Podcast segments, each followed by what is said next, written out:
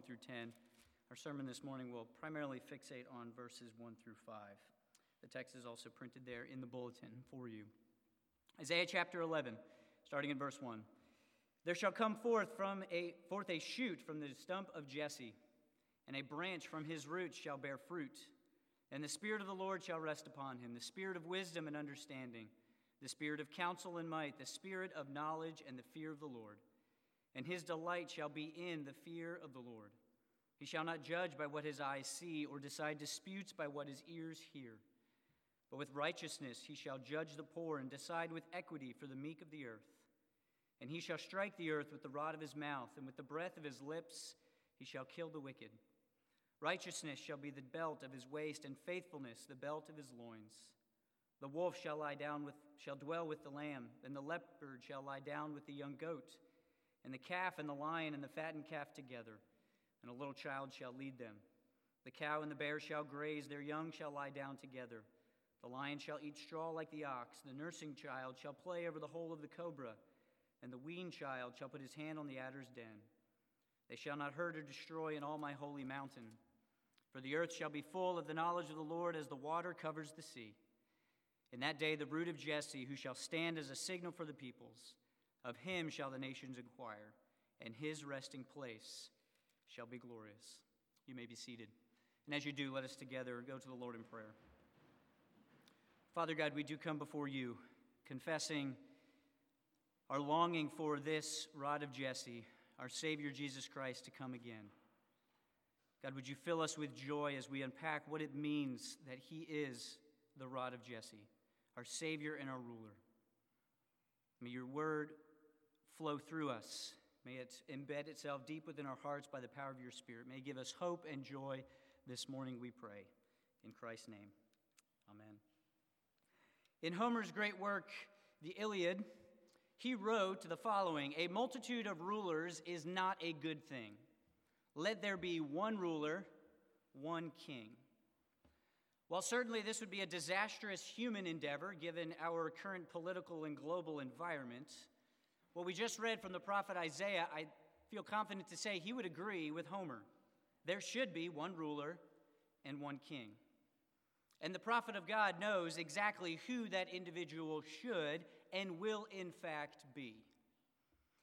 We have come to the third Sunday in Advent and the third Sunday in our series, working through, as Tim mentioned earlier, the, the hymn, O Come, O Come, Emmanuel. And the title for this morning, The Rod of Jesse, centers on the longing of God's people for that good and righteous ruler. And the rod of Jesse points to Jesus, the one and only such ruler.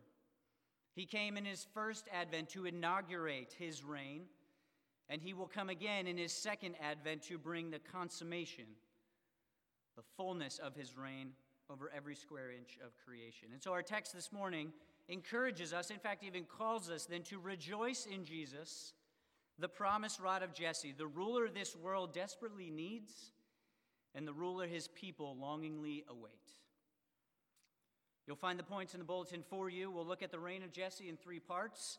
First, we'll look at the rod's arrival, then the rod's attributes, and then finally the rod's activity. And again, the hope is not only that we walk away with a better understanding of who Jesus is as the rod of Jesse, as good as that would be, a better understanding should also lead us then to, with confidence, to place our hope in the rod of Jesse, to rejoice in his having come in his first advent and his coming again. For he is the one ruler, the one king who alone is up to and can handle the task. So Isaiah opens then in verse 1 with the rod's arrival. What will the situation look like when this individual, whoever he may be, comes onto the scene? And a brief word of context might be a little bit helpful in us understanding the picture that Isaiah paints in this first verse. At the end of Isaiah chapter 6, that very familiar ch- chapter where Isaiah is in the throne room, in verse 13, the Lord actually ends it with pronouncing judgment upon his people. They have been idolatrous, they have been rebellious, and the Lord is coming with judgment. And in verse 13, he says, Though a tenth remain in it, it will be burned again, like a terebinth or an oak whose stump remains when it is felled. And then again in, in chapter 10, right before 11, verse 1, we read something similar regarding the mighty empire of the Assyrians. If you have your Bibles open, you can just jump two verses prior, where in verse 33 it says, Behold, the Lord God of hosts will lop the boughs with terrifying power. He will cut down the thickets of the forest with an axe. So as we jump into Isaiah 11, we see the futures for both Assyria and Israel are stumps. God will use the nation of Babylon, a mightier nation than they, to judge these two once powerful nations. Now, to many of us, particularly our kids here this morning, stumps sound like and indeed are fun. They can be climbed, they can be jumped from, and tons more. We have plenty of stumps up in our playground area, and our kids are often standing on them, jumping from them, proving that stumps can indeed be fun. But the truth is that stumps are pictures of death. The trees that once were there are gone. Doesn't matter if they were once huge or massive or powerful or strong, all that is left is a stump. Where once life thrived, only death remains in this lifeless stump. And this is how things are looking for Assyria and Israel, the entire nation, in the days when the rod of Jesse would arrive on the scene. They're dead stumps. Which brings us then to the first reality regarding the rod's arrival it is insignificant. Look at verse 1. There shall come forth a shoot from the stump of Jesse, and a branch from his roots shall bear fruit. What we see is there's good news. One of these stumps indeed has something growing, but it's not going to appear like much. It's a twig, it's a fragile tender shoot from one of these stumps, easily broken, even if someone were to just pass by it and it catch the edge of their cloak. But if that's not enough to reveal the insignificance, the stump is identified with Jesse, not David. Because you see, if the, if the stump was identified with David, it would start to trigger these ideas of the, the monarchy is coming again that period of time where it grew, where it saw its enemies defeated, and where relative peace and security abounded. A rod of David would certainly be something to celebrate. It would scream a big deal, possibly even a return to the former days of glory. But Jesse, on the other hand, stresses insignificance. Because, sure, while he was David's father, that's really all we know about him. He lived in the obscure town of Bethlehem.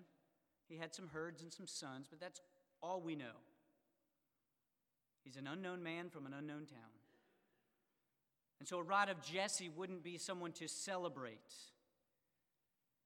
Instead of joyous screams of Yahoo, it would be joyous questions of who? As one scholar writes, the emphasis on Jesse suggests something more primal than simply another descendant of David. A brand new start from the root is what Isaiah has in mind. And so, humanly speaking, we see this rod of Jesse would be unspectacular. He would be unimpressive. He would be insignificant. However, we also must take note that in his insignificance, he would still be fruitful. Look at how the verse closes. And he, and a branch from his roots, shall bear fruit. And this is where we see these two stumps diverge. The stump of Assyria would never again bear fruit. And we have history to prove that is indeed what happened.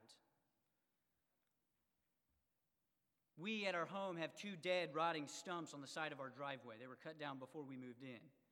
And if you look at them, you'll see that things grow around them Fungus grows on top of them, but the stumps themselves are lifeless. Nothing can grow or will grow from them. There's no life in them. And such is the picture that we get of the stump of Assyria. That nation is finished, it's done with. But the stump of Israel, we see something beautiful, something glorious. It is not a stump like that. For sure, their judgment was going to be devastating. but it would not be final. There would be a remnant. There would still be life flowing in the roots. And that single, insignificant, tender twig would indeed bear fruit. What will the fruit look like? What kind of fruit will it be? We'll look at this a little bit more in our next two points. But for this first point, it's, it's enough for us to simply revel in the fact that there would actually be fruit where we would not expect fruit to be. Out of a seemingly insignificant, something seemingly insignificant would grow something unimaginably significant. As only God could do, He would bring life even in the most bleak and the most desperate of circumstances. For this rod would not remain that tiny, tender shoot. The branch would grow and increase in might and in strength. And fast forwarding then to Jesus Christ, we see and we know that he fulfilled this aspect of the rod of Jesse. For in Matthew chapter 1 verse 6 he places Jesus in David's lineage which also includes Jesse in all his insignificance. And his birth story it, it just screams of insignificance if you read Matthew or Luke or John. He came as a baby to an unmarried young woman in that same small obscure town of Bethlehem. He was born surrounded by animals and all their glorious smells, sights, and noises. And it was the uneducated shepherds who were the first to declare the good news of his arrival. But then from there, his insignificance would only increase, for he would live a life not of regal glory, but of humiliation. But through that humiliation would come his exaltation because of his rejection, because people thought he was truly insignificant. Those who did receive him would have the right to become children of God, as John says in his prologue.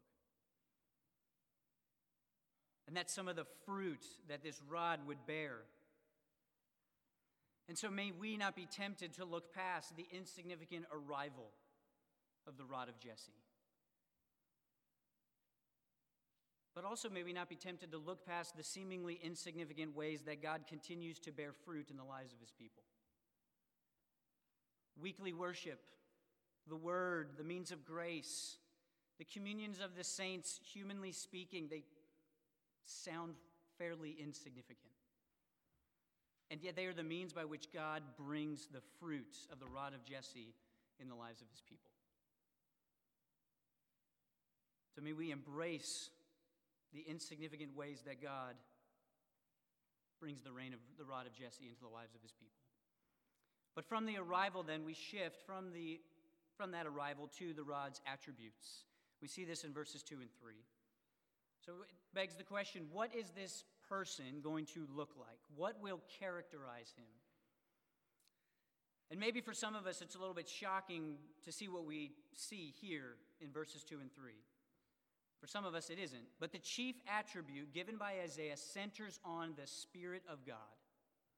The rod of Jesse will be filled with the Spirit. Look at verse 2.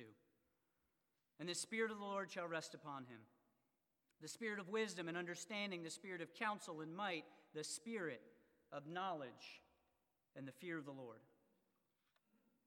Did you catch how many times the Spirit is listed? four times in one verse is basically Isaiah shouting, It's the Spirit that characterizes this individual.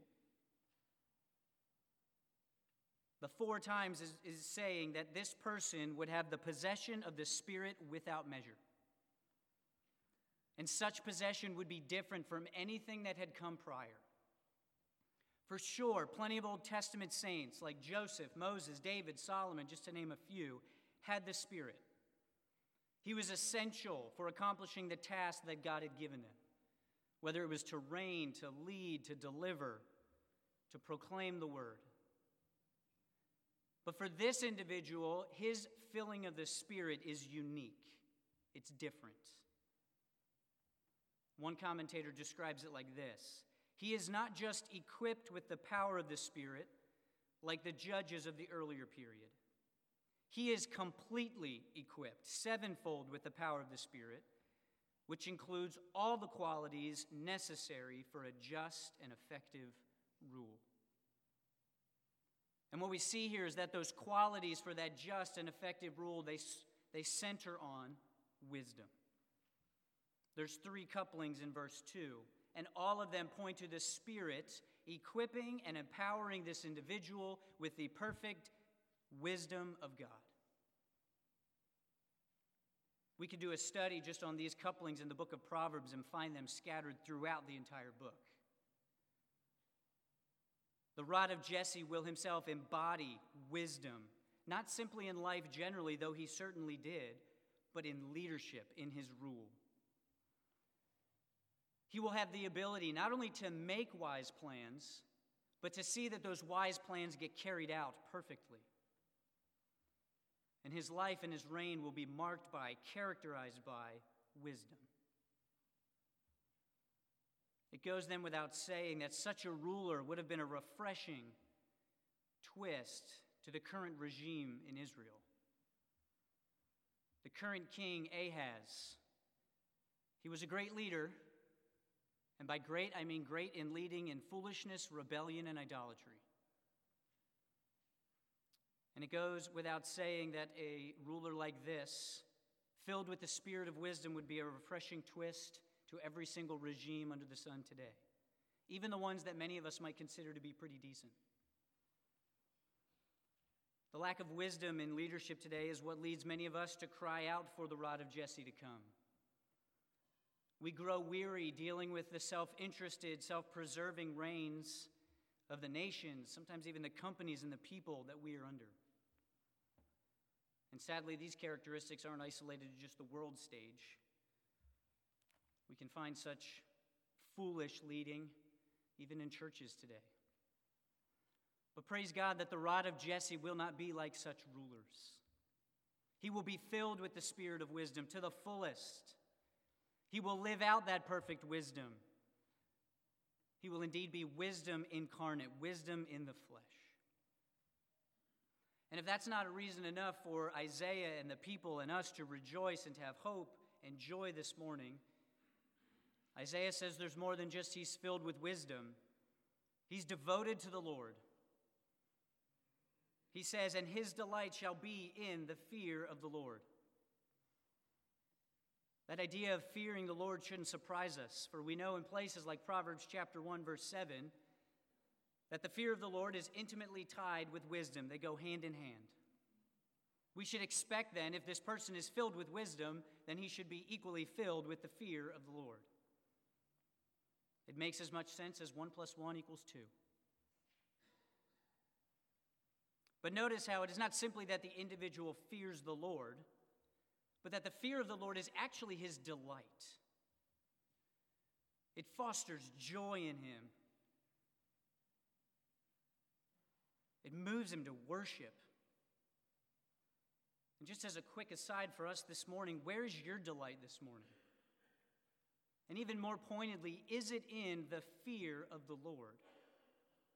In seeing his name held in the highest regard, of seeing the honor that he deserves being given to him here as we gather on his day, but also as we go about our lives daily. I know for me, my delight is too often elsewhere.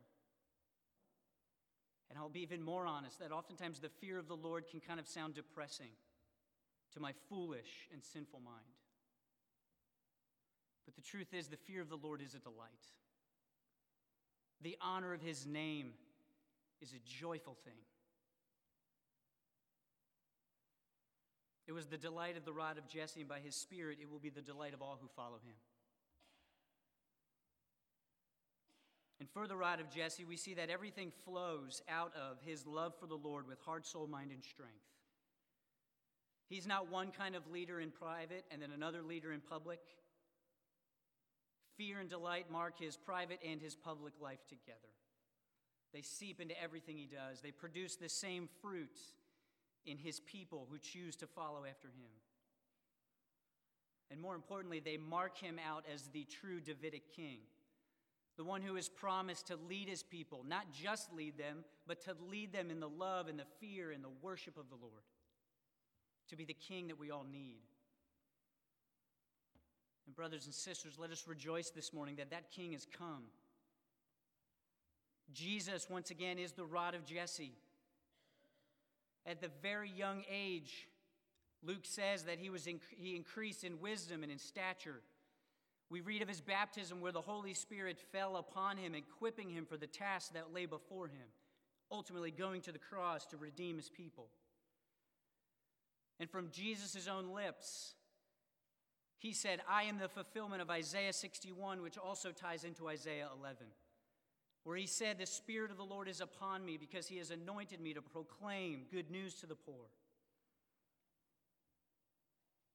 Jesus is the rod of Jesse, offering to lead his people in wisdom and fear and devotion, full devotion to the Lord.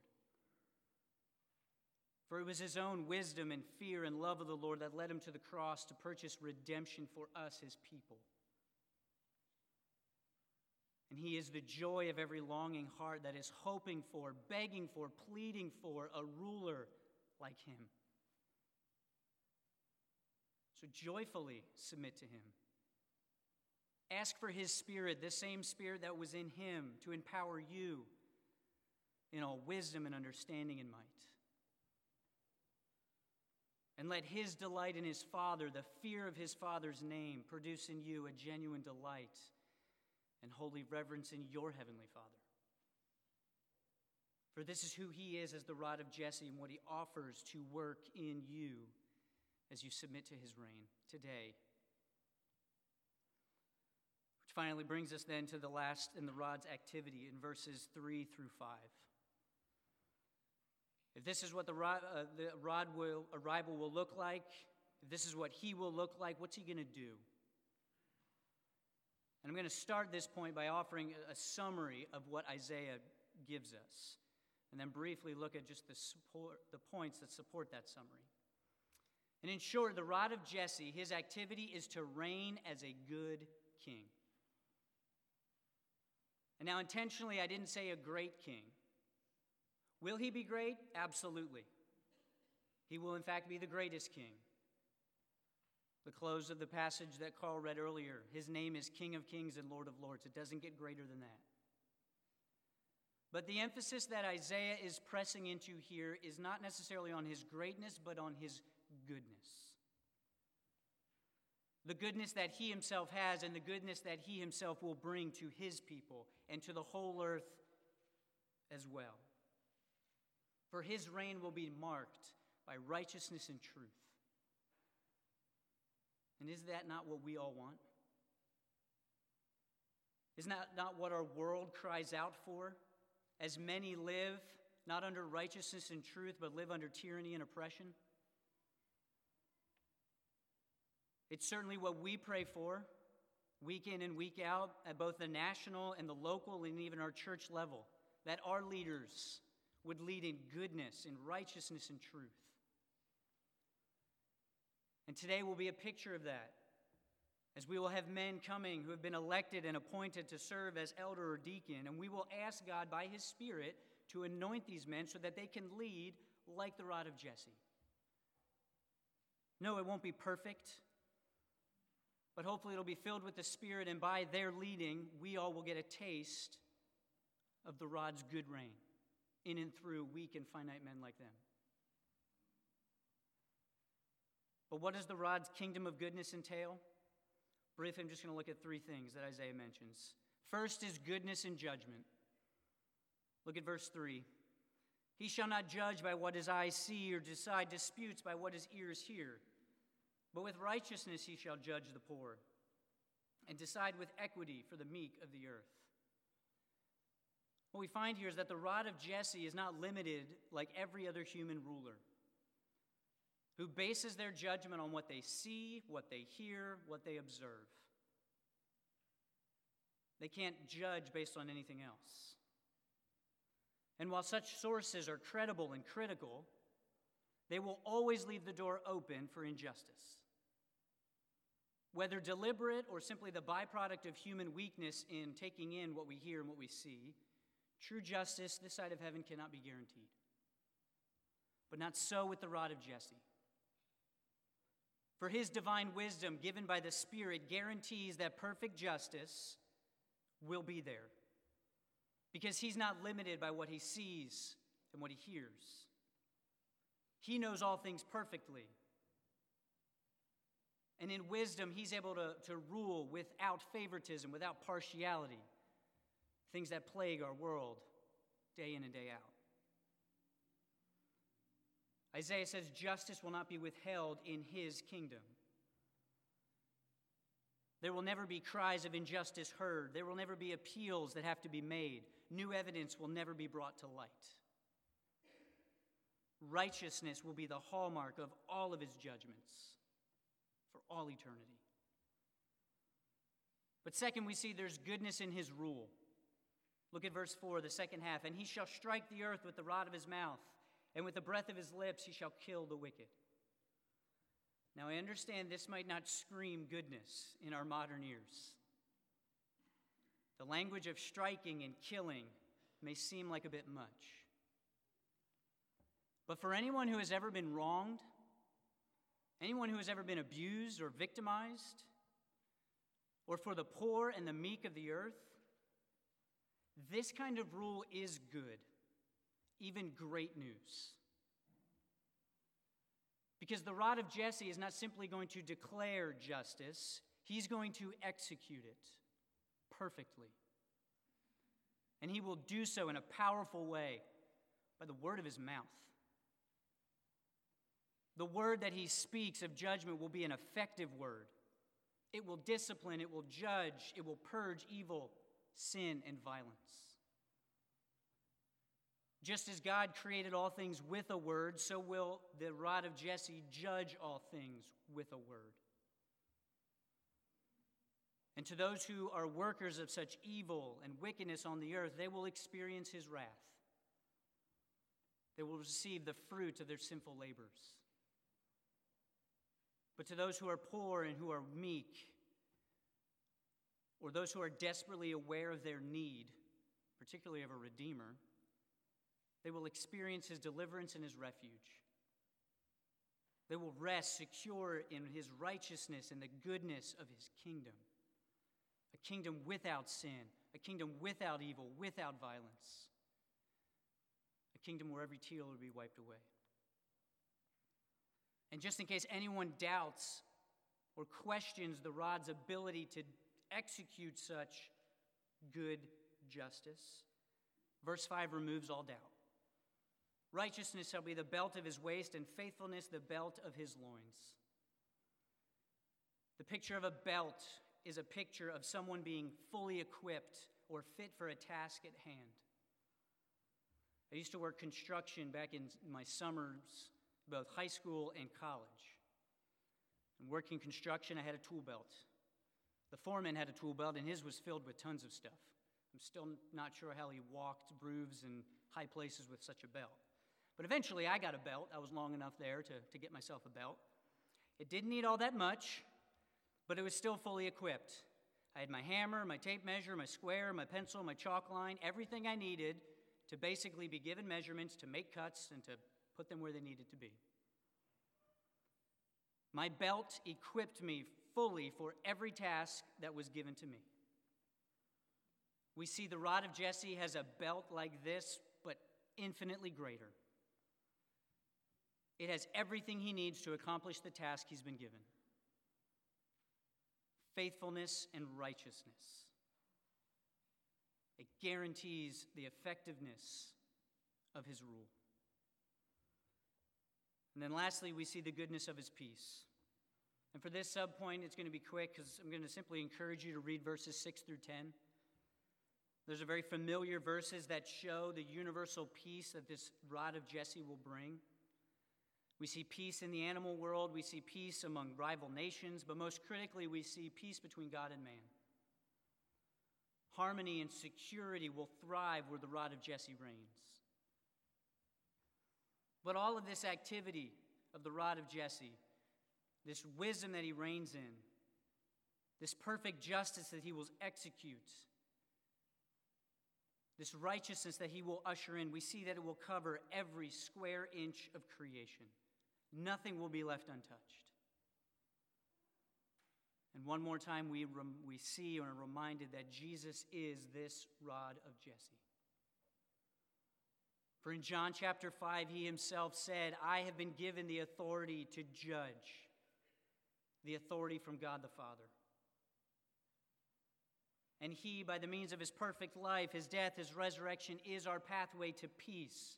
First and foremost, peace with God. For in his first advent, he came to save the poor and the needy, which is each and every one of us. Because outside of Christ, we have nothing. Outside of Christ, we are wicked, we are evil, we are sinful, sinners deserving of his wrath and judgment. Yet in him there is freedom, there is salvation. There is the offer to do what the hymn we're basing this sermon series on declares Free thine own from Satan's tyranny. From the death of hell, thy people save and give them victory over the grave. You and I only need to come to him in faith. But Jesus is also the rod of Jesse who is coming again, bringing the fullness of his kingdom, the fullness of his victory, the fullness of his judgment with him. Carl gave us a glimpse of that when he read earlier from Revelation chapter 19. And let me just read a couple of those verses, because if you were listening and you thought it was a little bit obscure, I want you to listen again and hear how Isaiah 11 feeds its way into even Revelation 19. The one sitting on it is called faithful and true. And in righteousness he judges and makes war. From his mouth comes a sharp sword with which to strike down the nations. The rod of Jesse is Jesus Christ, the King of kings and the Lord of lords. His activity in his present reign of righteousness and peace is here now, and it will one day be fully realized for all of eternity when he comes as that conquering king we read of in Revelation 19. So, as we close, I, I want to bring us back to actually the hymn that we opened our service with this morning Joy to the World. It's a familiar hymn, it's probably many of our favorite Christmas hymns. But that hymn emphasizes many of the same things we find here about the rod of Jesse in Isaiah 11. We could very easily switch out Lord with the rod of Jesse. He is the King of all the earth, promising peace in heaven and on earth. He is the reigning Savior of his people, of all who seek refuge in him. He is the one through whom the curse will be rolled back and the blessings of God will flow abundantly and eternally. And he is the one who rules even now in truth and in grace and will one day bring that truth and grace to cover every square inch of creation. And, brothers and sisters, if this does not stir our hearts with joy this morning, plead with the Holy Spirit to let him work joy in you. That the rod of Jesse is your king, your ruler. If this does not lead you to delight in, Jesus Christ, then ask the Spirit to give you an increase in delight in Him. If it doesn't lead you to sing, we're not going to sing this hymn this morning, but rejoice, rejoice, the rod of Jesse will come to thee, O Israel. Ask the Spirit to let this text in Isaiah 11 take deep root in your heart. Because we, of all people on the face of the earth, have reason to rejoice today, tomorrow, and every day that we wait for the rod of Jesse to return. Yes, we may be suffering. Yes, the raging kingdoms of this world can bear down on us. And yes, the days of waiting will be painful and they will be hard. I'm not diminishing that or dismissing that by any stretch of the imagination. But the joy that the rod of Jesse brings is an eternal joy. The blessings of his reign that we experience today are incomparable to any blessings we could taste on earth. And service to his kingdom will bring that eternal weight of glory that will make us look back and see all the suffering in this life was worth it. So let our hope not be shaken, let our joy be deeply rooted. The rod of Jesse has come and he is coming again. Jesus Christ is the rod of Jesse, the ruler the world desperately needs, and the ruler his people await for. Let us rejoice in him. Let us pray. Father God, we do rejoice that you have sent Jesus, the rod of Jesse, to save us from sin, from judgment, from death. God, you have given us a hope through his perfect work, and you have allowed us to taste even his good and righteous reign today. May that give us hope and joy for all the days that we wait for his glorious return. Help us to be faithful. Help us to proclaim there is a ruler, there is one king, and Jesus Christ is his name. May we submit to him, and may we call others to submit to him as well.